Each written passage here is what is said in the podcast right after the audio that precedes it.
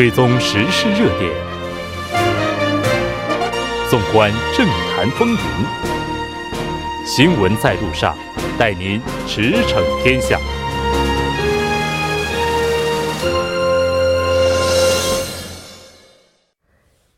了解最新热点焦点，锁定调频一零点三新闻在路上。接下来的半个小时将为您带来此时此刻主要新闻聚焦分析以及数据有话说。广告过后马上回来。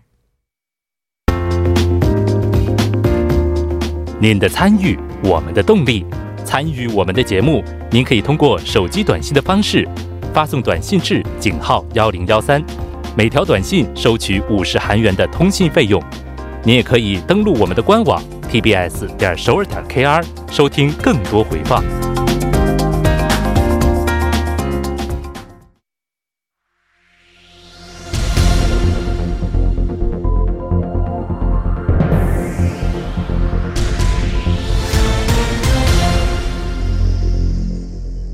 此时此刻，主要新闻。接下来把时间交给新闻播报员司空宽叔，我们稍后再见。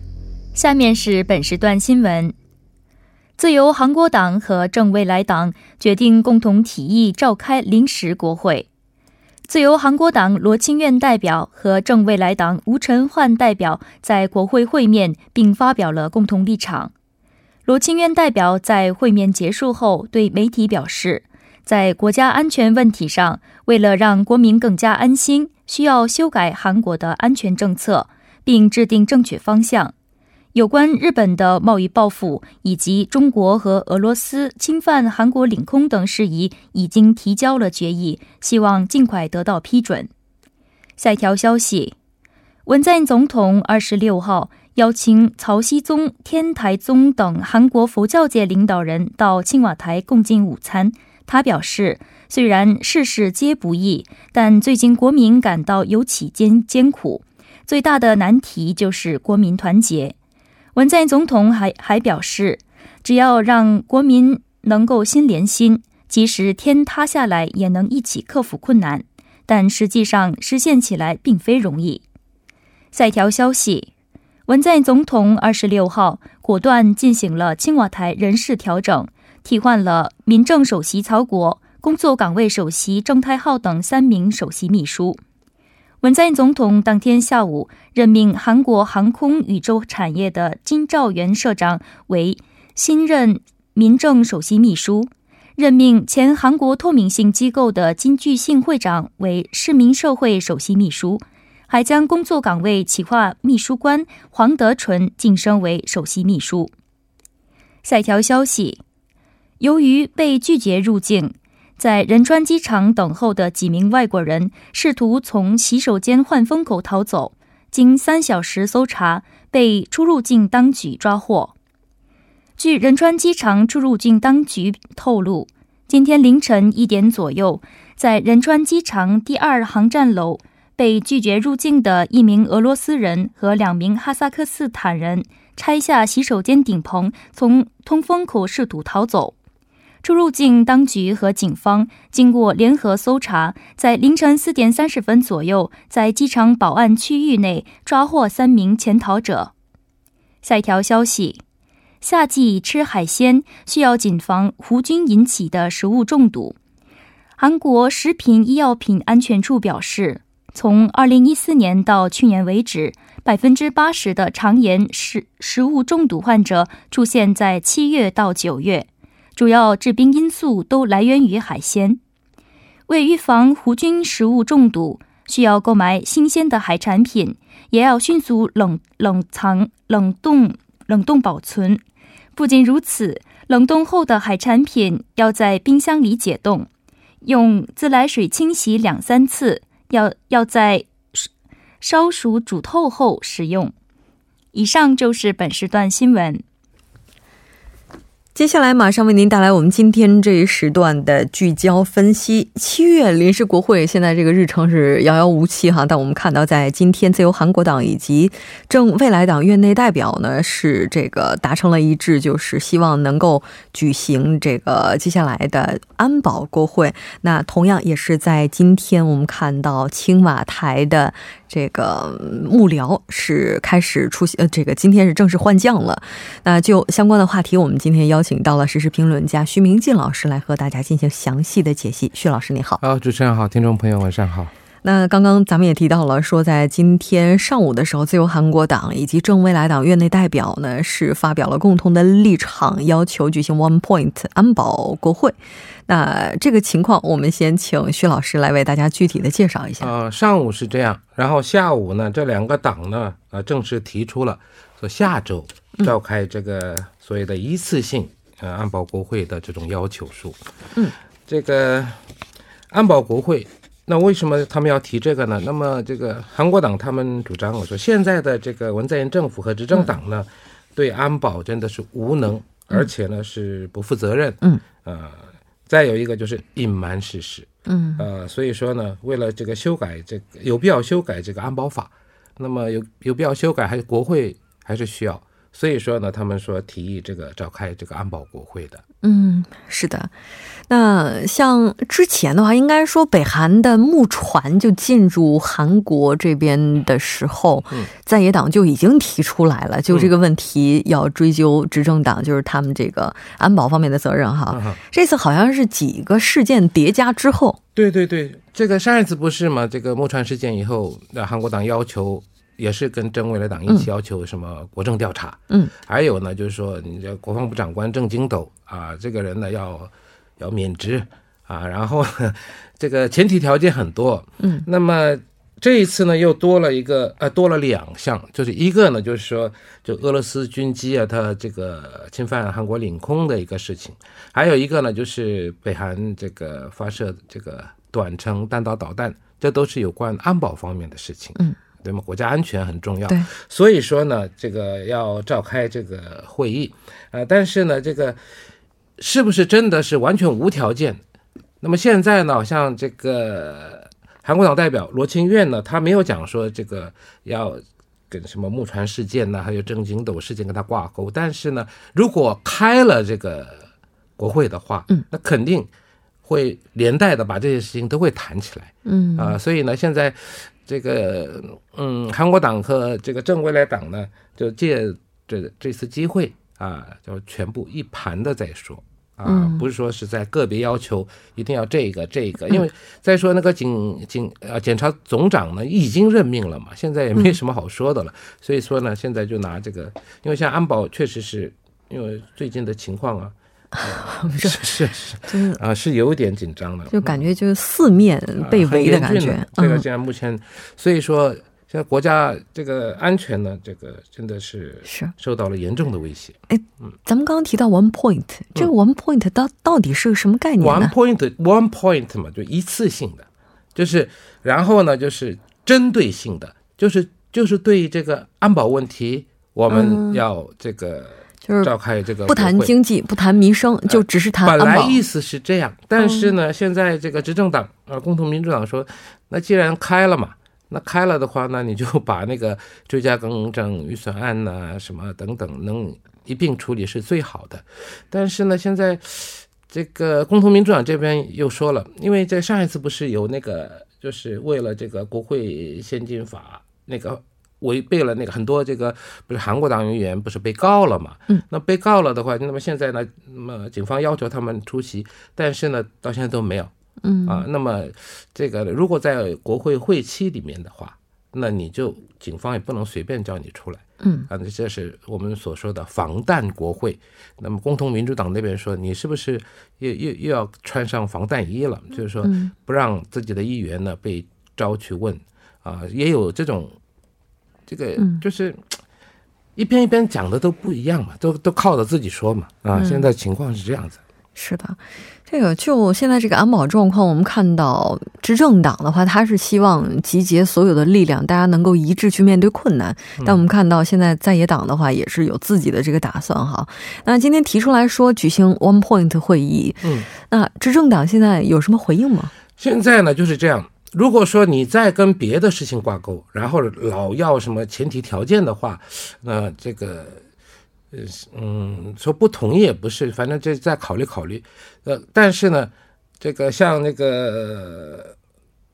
这个执政党的这个院内代表李仁荣呢，他也说了，他说呢，既然这样，最好我刚才也说了，最好是连这个追加更正预算案啊，要赶快处理掉，因为大家大家都知道，现在经济也很严峻，再加上这个日本的这个贸易限制措施等等啊，现在在这方面呢。还有一些什么民生啊，还有以前那个灾难，这个就是救济金也能也没能好好的发下去嘛。所以说，啊，连这一次呢，就是一贯性的全部干脆就召开临七月的临时国会，把这些都处理掉是最好的。嗯，这是这个共同民主党执政党方面他们的诉求。嗯，那么至于这个韩国党和正未来党呢，现在就是说，刚才也说了，one point。针对性的、一次性的，就是就谈这个安保方面的问题。现在是这样。我今天在上直播之前看到的消息啊，说是在今天下午的时候会提交，呃，举行临时国会的请求书。已经提了，已经提了哈。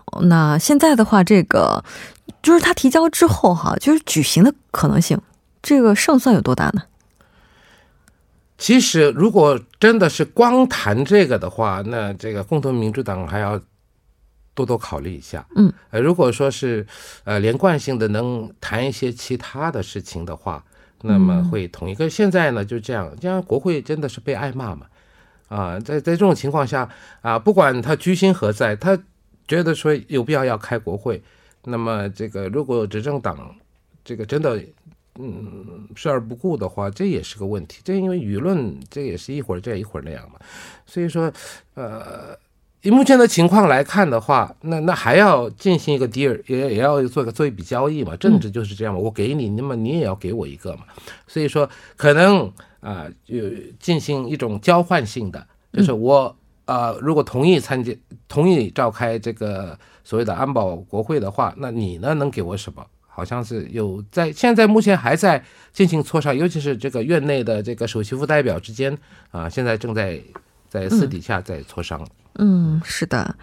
那这次刚刚咱们提到了，说现在这个胜算的概率是有，但是可能哪怕就算开了国会之后，这也有可能呢是不按照最初的这个计划，也有可能会谈到其他的一些议题，就是放在一块儿，就是说它有可能不是 one point，而变成了一揽子。对对对对，这个可能性也是存在的。那刚刚我们提到说，青瓦台今天的幕僚是换将了，嗯，换了三个人。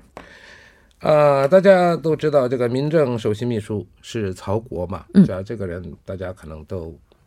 耳熟能详的。那么这位呢，啊，那么怎么下来了？那么，呃，今天下午呢，已经呃，总统的正式提名了。啊，提名的这个民政首席秘书呢，叫金兆元，他是现任的韩国航空宇宙产业社长，过去呢也在监察院，所以说，呃，担任这个民政首席秘书是非常合适的人选啊。青瓦台方面是这样说的。还有这个市民社会首席秘书啊，本来是这个李荣轩，那么这次呢改为这个要改为这个金巨信，那么这位呢大概也在这个这种市民团体也工作了很长时间。呃，至于这个，我们说就业首席秘书啊，或是有人会说是什么工作岗位首席秘书，啊，是郑太浩。那么这一次呢，由内部晋升，那就是从这个，嗯，这个策划这个秘书呢，现在升到这个，呃，就是首席秘书了，叫这个黄黄德纯。啊，现在的情况呢是这样，已经，啊，就是。总统已经决定了，那当然这个还要这个在已经任命了的话，那么这个青瓦台呢，基本上这个首席秘书呢，就大部分都已经换班子了。嗯嗯。哎，其实这次换人的这个时间点哈，然后还是挺引人这个猜想的。因为之前的话，像这个民政首席曹国在之前这个各部门长官当时换届的时候，就是因为他提名就是可能存在的就是在听证的时候遇到的一系列问题，大家都对他产生了很多的质疑，甚至当时在野党也都是有不小的呼声，就要求他下台。嗯，但是这次选了这个时间点。对呀，这个其实啊，如果说是要换将的话呢，嗯，那么最好呢是在下个月初或下个月中，他有一个这个内阁的改组，嗯，那么这个时候一并不是很好吗？对啊，但现在的情况就是说，啊，因为这个下一次如果说要提名这个内阁的一些官员的时候，嗯，好像曹国那有希望啊被这个。提名为这个所那个那个法务部长官，嗯，啊，所以说呢，可能提前叫他下来。那么至于另外两位，就是郑太浩和这个李荣轩呢，这两位这个首席秘书呢，要准备明年四月的国会议员选举啊，所以呢下来。其实啊，这个在这个啊政府官员当中呢，有七八个。这个部部部门呢，可能在下个月的初或中也也会再再改。那么这些人呢，大部分都是为了这个参加这个明年四月的国会议员选举啊。所以说，呃，也有人这样说，这个像曹国这位呢，如果说被任命为这个法务部长官了，嗯啊，那么这个是不是不出来这个就是国会议员选举？那么也有部分。人士猜测说，呃，先把这个快速处理通道里面的一些这个改革、司法改革这边，什么检警、搜查权等等，把这个办好了以后，说是明年一月的时候，啊，在这个辞，然后呢，去参呃参参选这个国会议员，也有这种可能性。反正现在，呃，现在嗯，这猜测是很多，但是呢，正确的呢，那么到时候才会知道。那现在呢，就是说已经呃。是下来了，就是现在大家都在猜他下一步可能会去哪儿。对，甚至有人说他这 个可能之后还会呃出马竞选总统也不一定。嗯，现在那就是各种可能性都是存在的。有当然存在，但现在没有说百分之百不存在。但是他下来之后，然后就他下一个任命下来之前，中间这个时间点这个空档。就是因为大概是这样的，因为，因为你那时候要换这个长官嘛，嗯，你不能说马上他下来以后马上，所以他有一点时间嘛，嗯，所以说现在下来了，到时候就说你这个提名也好，任命也好，就比较呃比较方，不能说我现在马上不干了，然后马上把他推荐这个提名为这法务部长官，这个也是不太合理的，我看来是这样。还有一点就是说，那现在呢，这个出国的国会议员太多了。所以说，你现在能不能马上能召开国会，这也是个问题。嗯，是的，时间关系，咱们今天没有办法把这三位的具体的经历和背景来为大家介绍一下，可以留到以后。非常感谢薛老师今天做客直播间，我们下期再见。好，再见。接下来关注一下这一时段的路况、交通以及气象信息。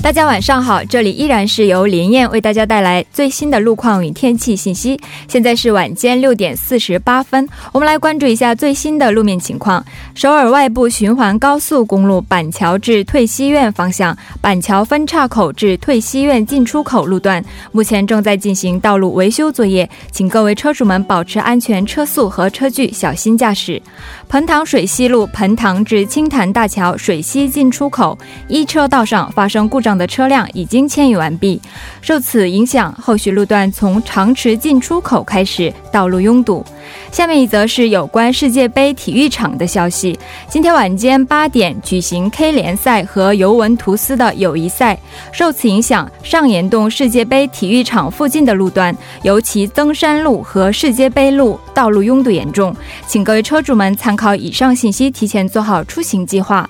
好的，我们一起来关注一下天气方面的情况。明天全国大部分地区受到高气压的影响，多云，中部和南部地区有小雨。经济南部、庆南、全北地区从凌晨开始降雨量较多。周日南部地区和江原到海岸地区有酷暑橙色预警。周末首尔大部分地区晚间气温高达二十六度，高温持续，请各位听众朋友们做好防暑降温措施，注意健康管理。还请各位听众朋友们出门前要及时关注天气预报，做好预防准备。来关注一下首尔市未来二十四小时的天气情况。今天晚间到明天凌晨多云有小雨，最低气温二十四度；明天白天多云有小雨，最高气温三十度。好的，以上就是这一时段的路况与天气信息。祝您一路好心情，我们稍后再见。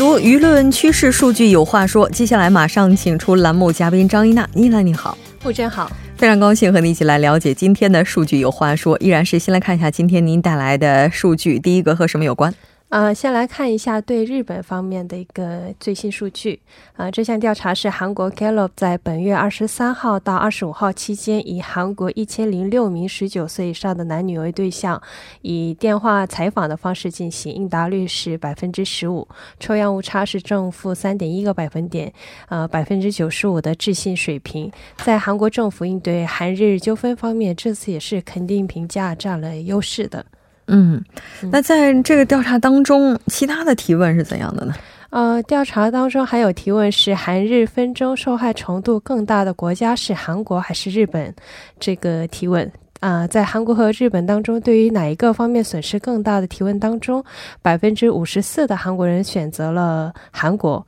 百分之二十七的人觉得是日本，百分之十一的人认为是韩国和日本的损失差不多，然后百分之八十保留了意见。嗯，是的。那在哪些人群当中，认为韩国损失更大的意见占了优势呢？呃，认为韩国受到损失会更大的意见当中，是自由韩国党的支持层是。呃，最多百分之八十一，然后后面保守倾向、五十多岁等人群当中是出现最多的。然后除此之外，大部分应答者认为韩国的受害程度更大，或者是认为韩日两国的受害程度差不多。只有百分之三十啊，只有三十多岁的人回答日本，呃的比例比韩国高出了十个百分点，就是日本是百分之四十六，然后韩国回答的是百分之三十六的一个比例。然后共同民主党的支持层，然后。总统职务的肯定评价者当中，还有认为政府很好的应对呃这次韩日纠纷的人群当中，回答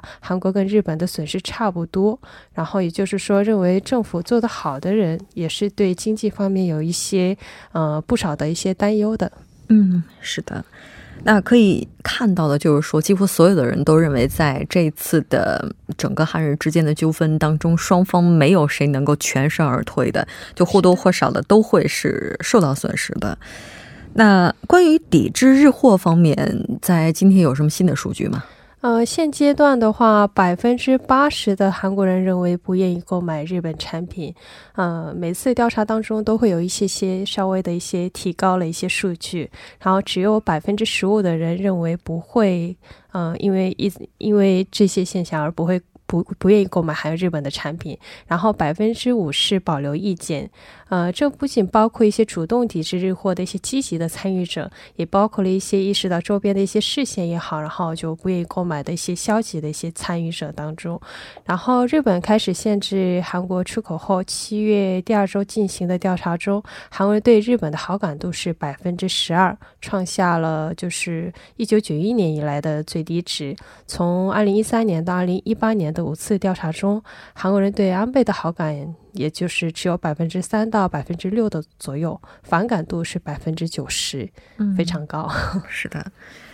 那其实应该说，这个目前的情况确实不容乐观。我们在今天聚焦分析第一部分也提到，跟目前非常恶化的情况比起来，最引人担忧的是新的原本按照计划应该增加的部分的这些购买的话，现在是没有出现的。是的。那我们再来看一下今天的下一个数据。呃，下面还有去年征收最高额的，就是税额方面的一些统计数据。根据国税厅的统计，去年继承税申报额在呃十亿到二十亿韩元之间，征与税是在一亿到一亿到三亿的韩元区间，啊，所占比例最高。啊，去年国税厅以现金收取高额，然后经常性的滞纳名单公开者有四千八百二十六人，从这些人当中征收的一些税现金是两千四百八十三亿韩元。